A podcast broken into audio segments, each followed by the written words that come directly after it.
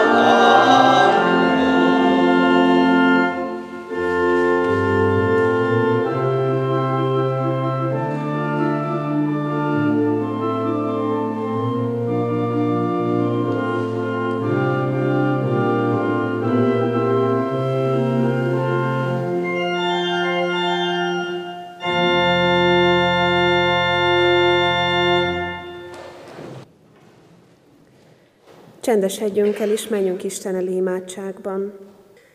Drága Istenünk, menje édesatyánk, valóban azért imádkozunk, amit énekeltünk is, hogy közel jöjj hozzánk, hogy bennünk lakozz mi szívünkben.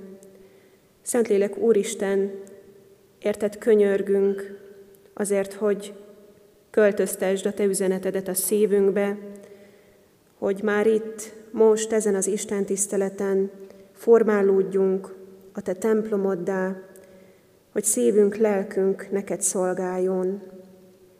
Mindig közel lévő Isten, arra kérünk, hogy most is jelensd ki magad nekünk, a Te igéd által, a Te üzeneted által, ezért könyörgünk most. Ámen. Kedves testvéreim, foglaljunk helyet, és hallgassuk meg Isten égéjét, úgy, amint az szólni kíván hozzánk, ezen az úrvacsorára felkészítő Isten tiszteleten, az apostolok cselekedeteiről írott könyv 9. fejezetéből, annak az első 20 verséből. Hallgassuk figyelemmel Saul, azaz Pálapostól megtérés történetét. Saul pedig az úr tanítványai elleni fenyegetéstől és öldökléstől lihegve elment a főpaphoz, és leveleket kért tőle Damaszkuszba a zsinagógákhoz, hogyha talál olyanokat, akik az Úr útjának követői, akár férfiakat, akár nőket, megkötözve vihesse azokat Jeruzsálembe. Útközben azonban, amikor éppen Damaszkuszhoz közeledett, hirtelen mennyei fény ragyogott fel körülötte, és amint a földre esett, hallotta, hogy egy hang így szólt hozzá, Saul, Saul, miért üldözöl engem? Ő pedig megkérdezte, ki vagy, Uram? Az így válaszolt, én vagyok Jézus, akit te üldözöl. De kelj fel, menj be a városba, és ott megmondják neked, mit kell tenned. A vele utazó férfiak pedig szótlanul álltak, mert hallották ugyan a hangot, de senkit sem láttak. Saul pedig felkelt a földről, és kinyitotta szemét, de semmit sem látott. Ezért kézenfogva vezették be Damaszkuszba, és három napig nem látott, nem evett és nem ivott. Volt Damaszkuszban egy tanítvány, név szerint Anániás. Az úr megszólította őt látomásban. Anániás. Ő így válaszolt, íme itt vagyok, uram. Az úr pedig így szólt hozzá, kelj fel, menj el abba az utcába, melyet egyenes utcának hívnak, és keresd meg Júdás házában a tarzuszi Sault, mert íme imádkozik, és látomásban látja, hogy egy Anániás nevű férfi jön be hozzá, és ráteszi a kezét, hogy lásson. Anániás így válaszolt, Uram, sokaktól hallottam erről a férfiról, mennyi rosszat tett a te szentjeid ellen Jeruzsálemben, és ide is meghatalmazást kapott a főpapoktól, hogy elfogja mindazokat, akik segítségül hívják a te nevedet. Ezt mondta neki az Úr, menj el, mert választott eszközöm ő, hogy elvigye a nevemet a népek, a királyok és Izrael fiai elé. Én pedig meg fogom mutatni neki, mennyit kell szenvednie az én nevemért. Anániás pedig elment és bement abba a házba, rátette a kezét, és ezt mondta, testvérem Saul, az Úr, az a Jézus, aki megjelent neked az úton, amelyen jöttél, azért küldött engem, hogy újra láss és megtelj szent lélekkel. És egyszerre, mintha pikkelyek estek volna le a szeméről, újra látott, azután felkelt és megkeresztelkedett, majd miután evett, erőre kapott. Néhány napig együtt volt a damaszkuszi tanítványokkal, és azonnal hirdetni kezdte a zsinagógákban, hogy Jézus az Isten fia. Eddig Isten ígéje. Kedves testvérek, akik tegnap itt voltunk, és hallottuk az Isten hozzánk szóló szavát, azok hallottuk, átéltük, megtapasztaltuk, hogy Isten a Mózessel való találkozásban hogyan mutatkozott be, hogyan mutatta be saját magát. Tegnap Isten tiszteleten arról volt szó, azt a kérdést feszegettük, hogy milyen Isten, hogyan tudnánk leírni őt, és hogyha erre a kérdésekre már mind válaszoltunk, akkor ebből következik egy másik kérdés, hogy honnan ismerhetem meg őt, honnan tudhatom meg, hogy milyen Isten igazából. És a választ is hallottuk erre, és láttuk Mózes történetén keresztül, hogy Istent úgy lehet megtalálni, Az ő hangját úgy lehet hallani, hogyha hagyjuk, hogy ő szólaljon meg. Ha hagyjuk, hogy ő maga szólaljon meg. Az Istennel való találkozás mindig akkor jön létre, amikor ő szól. Így jött létre a találkozás Mózes és Isten között, és ebben a történetben így jött létre a találkozás az Úr és Saul, azaz Pál között. Pál megtérése minden idők leghíresebb megtérés története. És nem csak keresztény körökben emlegetik ezt a történetet, sokan a háttérinformációk hiányában emlegetik a híres pálfordulás kifejezést. Pálfordulás. Sok mindenben lehetséges, és ez a kifejezés ma már nem feltétlenül jelent Jézushoz fordulást, vagy bibliai értelemben vett megtérést. A néphagyomány például nagy jelentőséget tulajdonít Pál neve napjának, mert a régiek szerint időjárási és csillagászati tartalma is van ennek a napnak. Pál neve napja környékén már mögöttünk van a tél java része, és az várható, hogy az idő lassan elkezd tavaszba fordulni. Erre született rengeteg mondóka, rengeteg vers, amely Pállal hozható kapcsolatban, az ő nevével. És ezen a mai Isten tiszteleten a bibliai értelemben vett találkozás van előttünk. Pálapostól találkozása, találkozása az élő Istennel, Jézus Krisztussal. Saul, vagyis Pál megtérése az egyház történelemben is talán a legismertebb, leghíresebb megtérés történet. Mint egy mércéjévé vált már a megtérésnek, a megfordulásnak, legyen az akár evangéliumi, vagy teljesen más, profán világból vett. Pál neve is erről tanúskodik. Saul és Pál. Nagyobb, aztán kisebb. Azonban Pál apostol megtérésére rárakódott már az idők folyamán sok gondolat, sok szokás és sok népi hagyomány. És mindezek azt akarják szemléltetni, hogy valaki vagy valami 180 fokos fordulatot vesz. A hangsúly pedig az egésznek a hihetetlenségében és az érthetetlenségében áll. Jól ismerjük mindannyian a történetet, hogy Saulból hogyan lett Pál. És mégis, ha most hétköznapjainkban valaki mesél nekünk erről a szeméről, vagy mutat egy képet róla, a keresztény üldözőről, akkor biztosan nem, vagy csak nehezen hinnénk el, hogy ő más is lehet, mert az előítéleteink dolgoznak. Kedves testvérek, ma már nagyon sok fotóművész például foglalkozik ezzel a témával, hogy utat mutassanak az előítéleteink feltárásához. Sztereotípiák leküzdését célzó fotókiállításokat szerveznek, ahol akár különböző népcsoportból vagy társadalmi szférából hívnak embereket fotózásra. És általában olyan fotókat készítenek ezekről az emberekről, amelyek számunkra, a néző számára nagyon beszédesek lehetnek. Készítenek egy fotót, amely azt ábrázolja, hogy az emberek többsége vajon mit gondolhat erről az emberről a külseje alapján, és készítenek egy másik fotót, amit mellé helyeznek, arról, hogy ki ő valójában, hogy mit tükröz az ő belső világa, vagy az, hogy milyen körülmények között él, vagy az, hogy esetleg mivel foglalkozik. Egy példa erre, hogyha mondjuk látunk egy képet, egy bőrcsekis, szakállas, jól megtermett, kigyúrt emberről, aki egy méregdrága sportmotoron ül, akkor talán mindannyian nehezen tudjuk elképzelni róla azt, hogy az ő hivatása csecsemő és gyermekgyógyász orvos. Ugye milyen összeférhetetlen ez a kettő?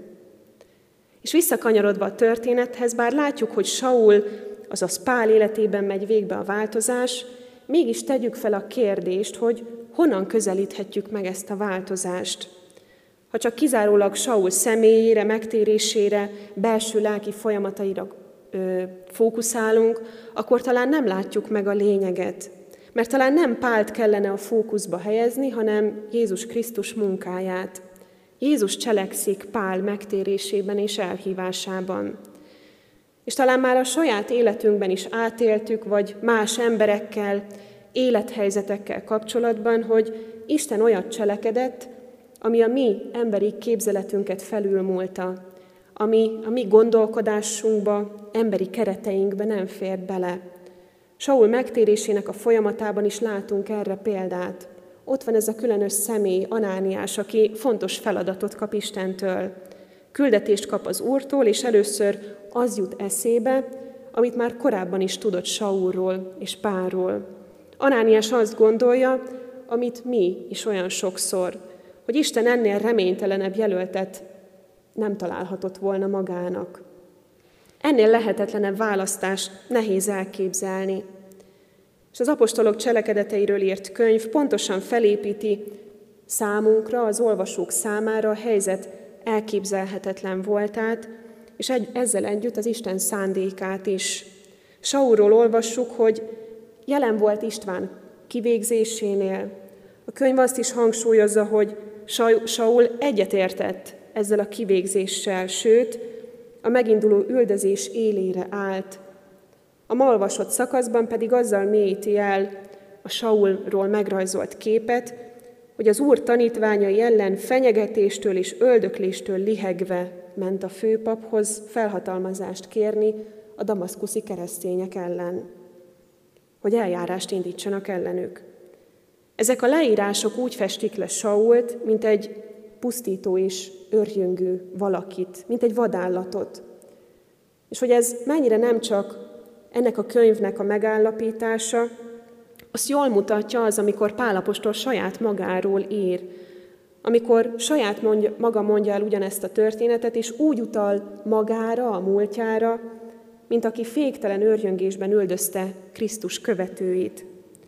És azt is látnunk kell, hogy ez az indulat, ez a féktelen őrjöngés a legteljesebb mértékben azonosult Saulban az Isten iránti rajongással. Saulról tudjuk azt, hogy egy nagyon híres tanító, Gamáliel tanítványa volt, aki már belenevelte a Tóra, a törvény tiszteletét, szeretetét, a vallásos elkötelezettséget, amit Pál később Isten iránti rajongásnak nevezett. Saul tehát Isten iránti rajongásból üldözte Krisztus követőit, hiszen arról volt meggyőződve, hogy ez az egész mozgalom, amit mi kereszténységnek hívunk, ez Isten káromló. Ő Isten tiszteletként látta azt, amik, amit mások oldalról nézve örjöngésnek és féktelen emberhez nem méltó viselkedésnek. Tegyük fel a kérdést, hogy mindez az Úr munkájára nézve mit mond el nekünk. Elsősorban azt, hogy Jézus azt választja, akit mi nem választanánk. Nehéz és sokszor nyomasztó ez a felismerés az életünkben. De milyen csodálatos, hogyha bennünk is megszületik, amikor ránézünk valakire, akinek a személye terhes számunkra, hogy őt is Isten teremtette. Sokszor megtapasztalhatjuk, és Isten azt akarja, hogy egyre többször átéljük, hogy miközben egy nehéz helyzettel, vagy egy személlyel bajlódunk, közben Istennel van dolgunk. Egy szerzetes ír hasonló élményeiről, amikor Bogotában, Dél-Amerikában élt és szolgált. Találkozott egy emberrel, aki a megtestesítője volt mindannak, amit egy emberben nehezen tud elviselni.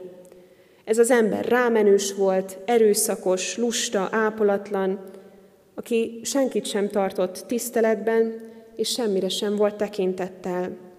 És ettől a szerzetestől pedig azt kérte, hogy foglalkozzon vele. És persze, hogy őt taszította magától ezt az embert. Még nem az idő során, amikor ez az ember egyre többször szinte ostromolta a szerzetest, az a gondolat ütött szöget a fejében, hogy ha ezt az embert is Isten teremtette, és ha Isten megtartja az életét, akkor csak lát benne valami kedvelni valót, szépet, amiért ő szeretni tudja.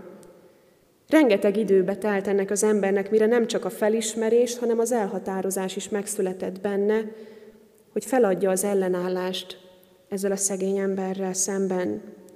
És mégis ez az ember tanította meg arra, hogy minden emberben keresse az Isten képmását.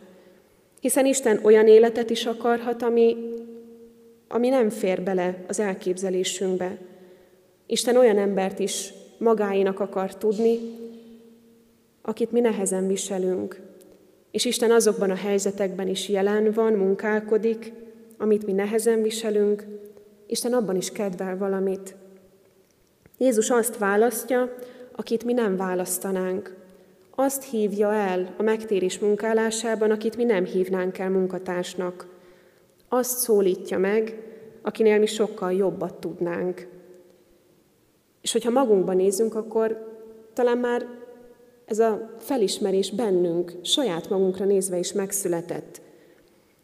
Vajon feltettük-e már magunknak a kérdést valamikor, hogy hogy, hogy mi vagyunk azok, hogy, hogy én vagyok az, akit elhívott Isten? El tudod-e neki mondani, hogy Uram, miért én? Milyen ellenséges voltam? Vagy milyen nyomorúságos vagyok? Milyen méltatlan? Mennyi gyűlölet van bennem? Néha én is tele vagyok pusztító vágyakkal, csalással, hamissággal. Miért engem, Uram? Nem csak a másik ember válhat teherré számunkra, hanem sokszor önmagunkat is teherként éljük meg. Elégedetlenek vagyunk, és nem tudunk olyanok lenni, mint szeretnénk. Sokszor ítéletet mondunk saját magunk fölött is, mert nem tudjuk elfogadni önmagunkat. Mit mond el mindez Istenről?